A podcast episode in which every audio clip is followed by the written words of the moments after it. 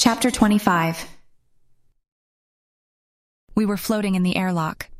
The pilots, it turned out there were two, were eyeing Body suspiciously as they attended to their tasks. One was on the com, presumably talking with Robert Stefano. The other was working with the still incapacitated Mrs. Dolan. Maid Marian floated in a slow pirouette nearby, humming to herself. The seal on the airlock opened to reveal a hovering Stefano with the look of someone who just swallowed something bitter against his will. His appearance matched his avatar perfectly.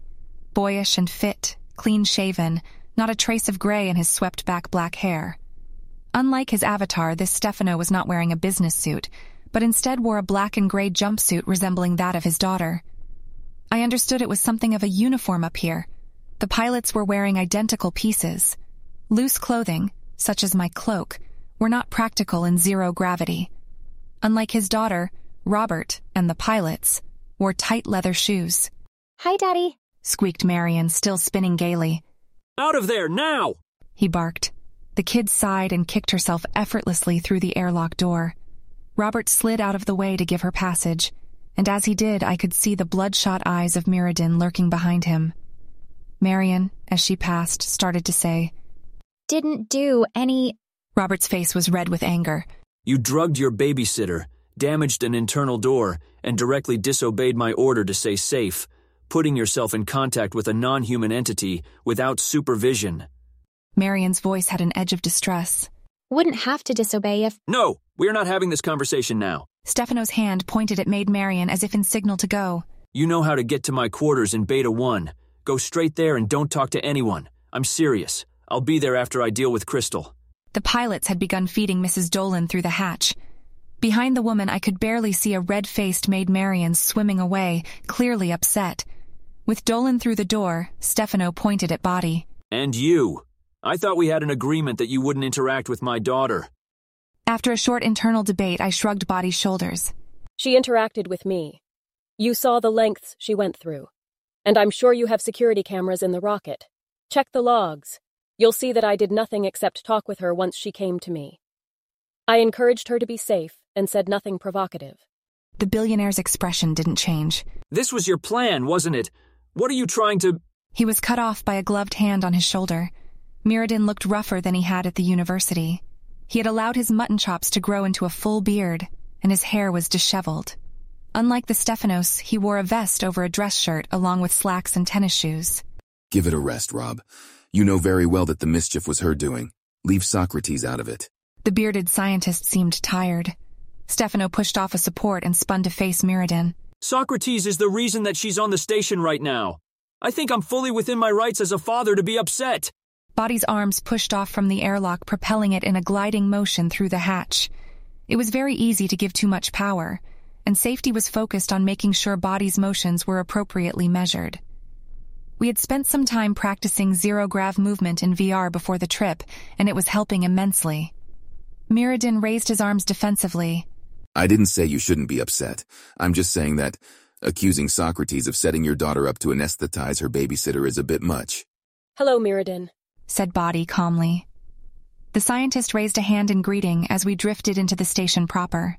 His face had the same sense of controlled stoicism he had shown on that first day in his office. I never should have agreed to have her up here. I hope you appreciate the degree to which this meeting is important to me. Robert's finger jabbed sharply at Body in emphasis. I chose Body's words diplomatically. I cannot guarantee my success, but you have my assurance that I am not taking this endeavor lightly. I am devoting all my mental power to the task. Unhindered, I continued to drift away from the airlock as we spoke. Speaking of which, I'd like to get started as soon as possible. Stefano gave a hand signal to the pilots in the airlock and then turned to Mirrodin. Can you please take Mrs. Dolan to my quarters and keep an eye on my daughter while I explain the situation to our synthetic friend? Mirrodin nodded and began pushing the unconscious babysitter through the zero gravity hallway. Before he left, he said, We need to talk about Socrates soon, in private. His eyes met those of Body before he left. A mystery. Did he realize we had undone Heart? Could he be planning to force another update to our mind? I was pleased that Heart had thought to request the presence of our allies in Las Aguilas Rojas. The section of the space station we were in was in the core of the large disks. It itself wasn't turning, and thus had no simulated gravity. It extended, a tube of white plastic, directly away from the airlock and down the length of the section. The tube was about three meters in diameter and had several paths of handholds as well as signs and hatches. There was some sort of room set into the tube about 10 or 12 meters down, and I could see the tube continue on the far side of the room. Before we talk about the nameless, said Robert once we were alone. I need to tell you about something that's come up. We drifted down the tube slowly. As you probably know, Olympus isn't just a private office. I have a standing contract with five major governments and the European Union to lease and maintain the space for whatever non military projects they choose, including meetings with our extrasolar friends.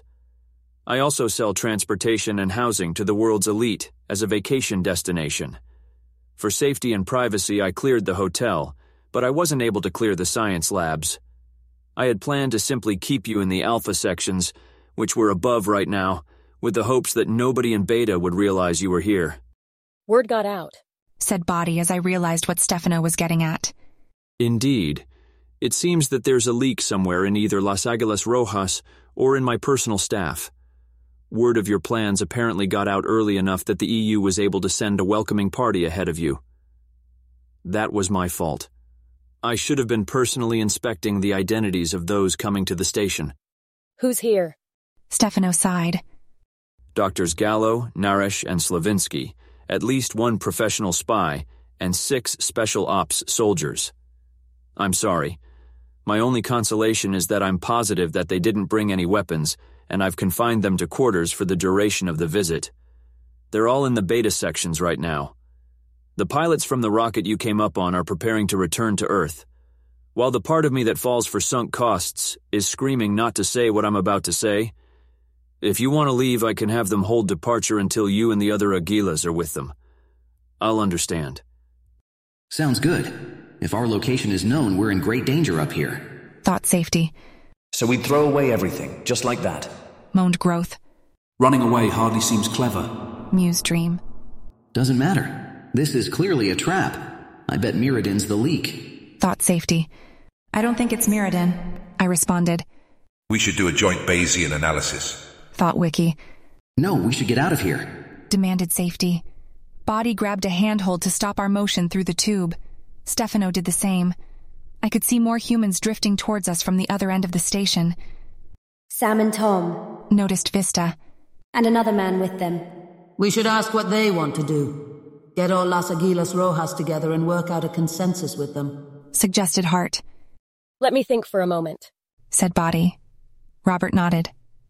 We can work out the probability distribution for the leak later. Right now, we need to figure out the next action, and we're not going to include the humans in the discussion. They are following our lead up here. Stated Growth. I agree. We should use our position of relative authority to be decisive, I added. What if that's what they want? Thought Dream. What are you thinking about? Asked Wiki. What if the trap is to get us to take Las Aguilas with us back to Earth? They could shoot us out of the sky on the return trip since they apparently know where we are. I didn't think of that. Realize safety, pushing a sizable reward to Dream. It seems likely that Stefano is trustworthy, I thought. As long as we're on the station, we only have to worry about being ambushed or overpowered. They wouldn't dare damage Olympus directly.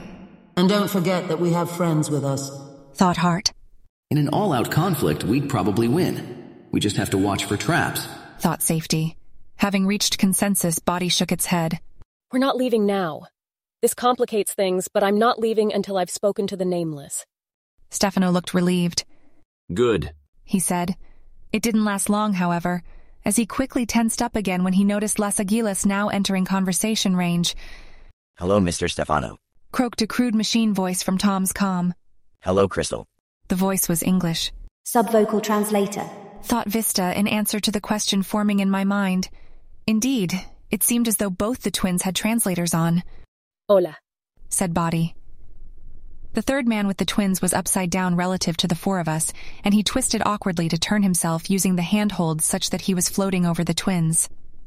Apparently, he had not yet adjusted to moving in zero gravity. He seemed deeply uncomfortable. You must be Crystal, he said in a moderately thick Arabic accent. You must be Nagaraj, said Body, parroting Vista. Majid Nagaraj Alasiri reflexively tried to bow but only managed to twist himself into an odd spin which collided with Sam. He fumbled to right himself, tan face flushed with embarrassment. Indeed I am. He said, clutching the handholds tightly. His gaze shifted. And you must be the great Robert Stefano. Nagaraj grinned a toothy smile, revealing massive white fangs that he had gotten implanted into his upper jaw. It was part of why he had earned the name King Cobra.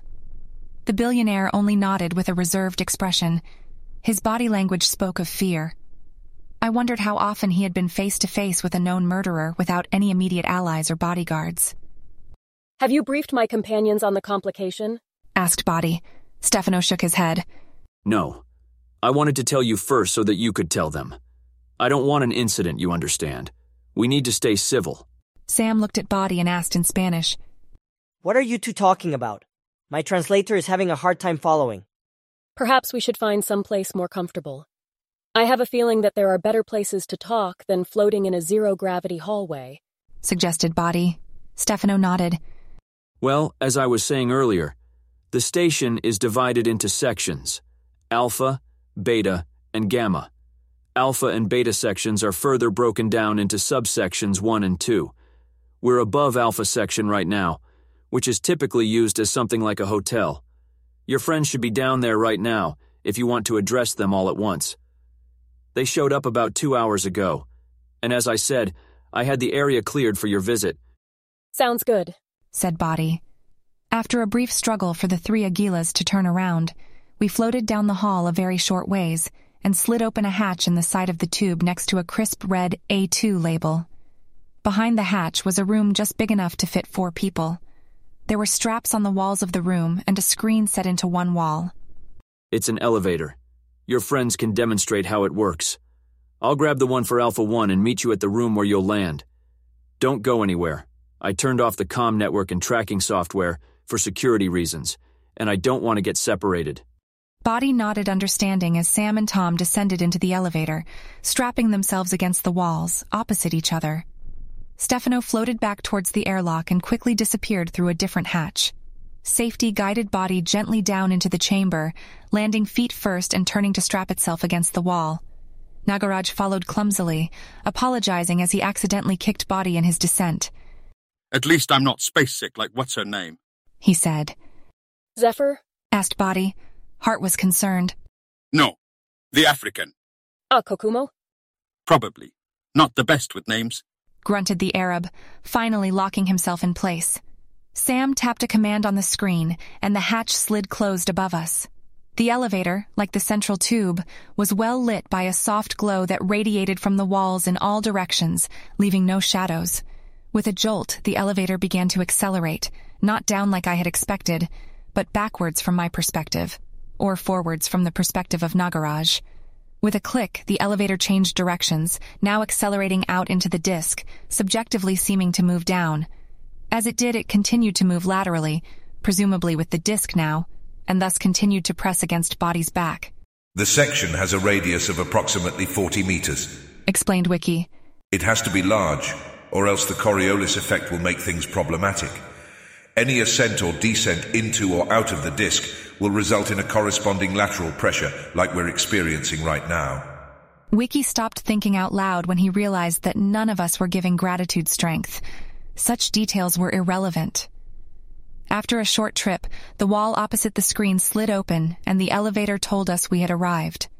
Body unstrapped itself and walked out of the elevator with the three terrorists. The artificial gravity in the ring was about half that of Earth, and while it wasn't particularly noticeable, there was a mild distortion in our accelerometers when Body turned one direction or another, a telltale sign of spinning. Whatever you do, don't jump. One of Zephyr's soldiers tried that when we first got here and he fell flat on his back. Warned Tom. The elevator had emptied us into a hall that extended to the left and right. Like the tube and elevator, it was lit by a soft glow from the walls. Hall is perhaps not the right word, for there was no sense of ceiling. The disk we were in was mostly empty space, and as Body looked up, I could see the central tube seeming to rotate ever so far above our heads. The elevator was set into the far side of the disk, so on the wall that we exited from, there was nothing but smooth white paneling. Opposite that wall was a small room with five fancy chairs and a small table, as well as some cabinets. Down the hall to the left and right were doors that probably led to cabins. The hallway cut inward partway down the disk, preventing us from seeing too far along the rim. I wondered if that was partially psychological, designed to prevent people from seeing each other standing on the walls. From around one such bend came three figures which I knew quite well. Socrates, my God, I thought I'd never see you again. Dr. Naresh panted as he ran towards us, flanked behind by Dr. Gallo and Dr. Slavinsky. Good thing they're running against the spin of the disk, mused Wiki, mostly to himself. Naresh appears to be struggling with the exercise. It could be an early sign of heart problems. Noticed Vista. They're alone. No combatants. As long as Nagaraj is actually on our side, we're safe. Muttered Safety. I'll run an analysis of his loyalty again. Didn't Stefano indicate that they'd be confined to quarters in the beta section? Wondered Wiki. More importantly, how did they know we'd be here? That's evidence for Mirrodin being the traitor. Suggested Dream. I read the faces of the approaching scientists and reported my assessment to the society. Naresh seemed excited and pleased. The Socrates project had been his brainchild, and he, consciously or not, was probably expecting to be able to regain some control over us. Gallo seemed tense. Her eyes were on our companions. Past experience indicated that she cared about our well-being, but it was clear that she was distracted by her own safety. And Slavinsky. The Russian scientist had worked on our physical modeling software, the very same that let us understand the space we were in and let Wiki appreciate the difference in running with or against the spin of the disk. We hadn't been close, but he was a team leader nonetheless. It seemed out of place for him to be here. I had downloaded Mobius Connectomics and followed his writings before and after. The man was obsessed with becoming transhuman and extending his own personal faculties through cybernetics. To him, the Socrates project was stepping stone to more important things. Why was he here? Slavinsky had also changed physically since our last meeting. When he had been working in Rome, he had mechanical feet, eyes, and an implanted brain-computer interface. Now he had apparently replaced both legs, both arms, and was wearing what Vista thought was a grafted hood of black polymer that extended from his forehead back over his neck and shoulders and under his clothing, leaving his ears and the front of his neck exposed. The interface with his skin was seamless. I had no idea that cybernetics so advanced were even possible. I suspected the hood contained his computer and probably a host of additional neural interfaces. I wondered if the back of his skull had been removed to grant better access to the cortex. From a human perspective, the most unnerving thing, however, would have been his eyes. At the university, he had normal prostheses. No longer. He had removed his eyelids and put the orbs directly in new sockets of the same black rubber that covered his head. The normal eyes he had been using were replaced with solid silver spheres with seven black pupils arranged in a hexagonal configuration. They darted about wildly as he jogged with his colleagues, never staying still, and often moving independently. If he had altered his face more, I might have had a hard time identifying him. The cyborg was wearing a dark green shimmer silk tunic with white highlights. The outfit had white leggings but no sleeves, showing off his new arms. The pistons pumped gently as he ran. Vista pointed out that the design was remarkably similar to the one for body, except that the hydraulic fluid was pumped locally to holding tubes instead of being centrally located. I could see power cables running from his limbs into a pack of batteries he wore around his waist as a belt. Naresh and Gallo were dressed in a far more subdued manner. Naresh had chosen simple khakis and a sweater over what I presumed was a t-shirt. Gallo had gone for a blue jumpsuit similar to that worn by Stefano, but this one sporting golden stars and trim. Signaling allegiance to Europe. Interesting. While the faces of Naresh and Gallo were easy enough to read, Slavinsky was a mystery. His vibrating eyes betrayed no focus of attention, and his mouth was set in a neutral mask. What was he thinking? Why was he here? You're not supposed to be here. Croaked Tom's calm and synthesized English as the three scientists approached. Naresh seemed to notice Las Aguilas Rojas for the first time and frowned. He glanced quickly over a shoulder at Slavinsky before saying with typical haughtiness, We go where Socrates goes. He remains our responsibility, irregardless of exculpating complications. Tom just seemed confused. Sam looked to Body for an indication of what to do. Nagaraj's attention seemed to be on sizing up Slavinsky. Socrates, please say something. You're glad to see us again, aren't you? said Mira Gallo, looking Body in the eyes from behind her anachronistic glasses. Her wedding ring was still gone. She seemed older. Her hair had much more gray. We should tell her yes, thought Heart. We should tell her no, thought Safety simultaneously. A vote was quickly conducted. Heart, myself, Dream, and Vista, weirdly enough, were for yes, while Safety and Growth were for no. Wiki abstained. We overpowered the opposition. Yes, I am glad, said Body, a smile slowly emerging on its face. But I had hoped our reunion would be more planned, added Body, following the counter instruction from Growth and Safety. It is strange to see you all here. I directed Body's eyes to stare directly at Slavinsky as it spoke. It has been a long time. Perhaps you would like to talk with Dr. Gallo in private for a moment. There are seats here for the rest of us if you'd like to talk in the elevator. The words came from Slavinsky, but were said without a trace of emotion, almost as if he were reading from a script. Having gestured to the chairs and still open elevator, he took a seat. What a strange thing to suggest, thought Heart. Gallo probably still thinks we're here against our will, I concluded. They're giving us a plausible opportunity to run to the safety of their soldiers. No, no, I'm sure that anything said to me can also be said to my friends here, said Body pleasantly, gesturing to Las Aguilas Rojas. Gallo and Naresh gained a frustrated look on their face. Humans were so transparent.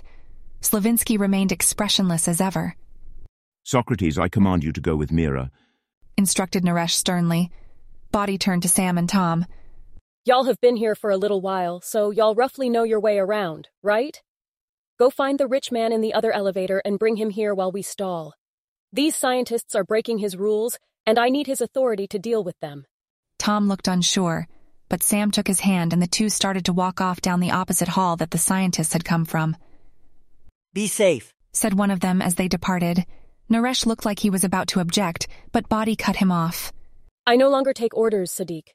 You should know that. I haven't taken orders since you and Mirrodin upgraded my utility function. I now act solely on the best interests of humanity, and that does not involve going into that elevator or leaving the company of my bodyguard. Dr. Naresh scoffed. And you're confident of that? You think you really know what's best for humanity better than we do? Body nodded. I do.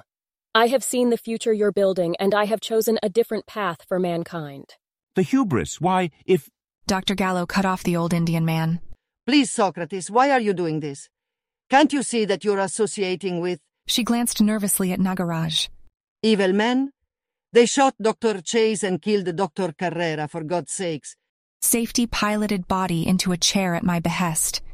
Safety protested the loss of security that came with putting Body in a vulnerable position, but I pointed out that our only real threat, Dr. Slavinsky, was also sitting, and that taking a seat would ease some of the tension. Body spoke. I admit the death of those who died in the rescue was tragic. I also think the deaths of the hundreds of thousands that die every day from other causes is tragic. I cannot expect you to understand my reasons, but. Rescue?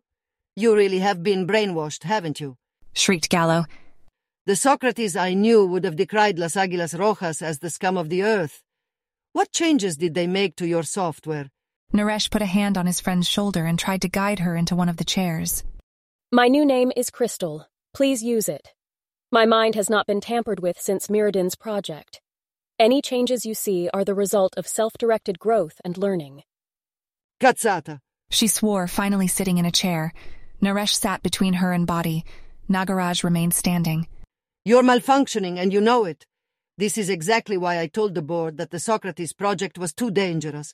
Maledizione. What are you even doing here? asked Naresh. That startled me. Body was thankfully unfazed. You don't know? It asked with a reserved expression.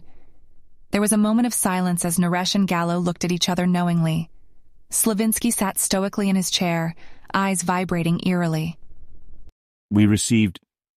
I'm not sure I should be telling you this, said Naresh. Ah, I do hate secrets, though. Perhaps you can help us solve it. We received an anonymous tip that you'd be on Olympus today. It seemed genuine. There was information about you that isn't public knowledge. We hypothesized you might have sent it. Curiouser and curiouser. Mused Dream.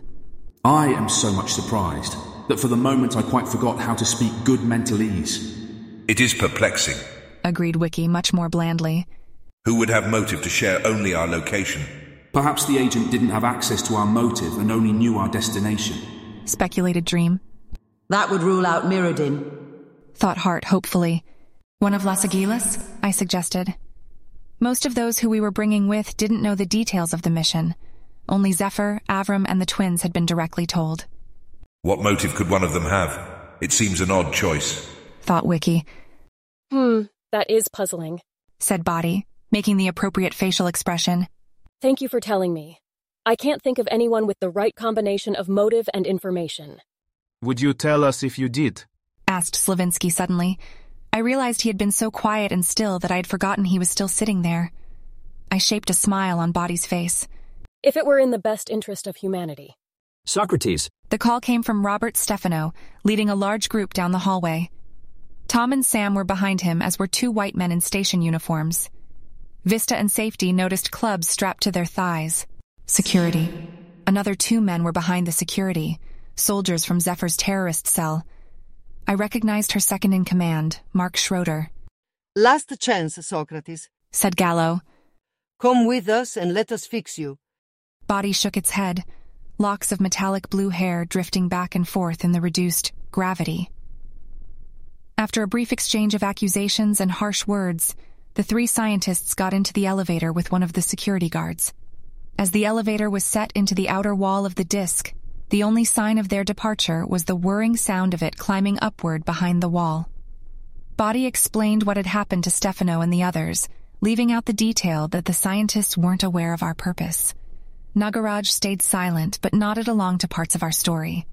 They must have used their muscle to distract the security I set around the beta sections. Damn it, we're stretched thin enough as is. I should have shuttled them off the station when I had the chance and damned the contract. Next rocket's not able to arrive for 18 hours either. The man sighed deeply and paused a moment in thought. Oh well, I'll figure something out. Let me show you around the alpha sections in the meantime, said Stefano.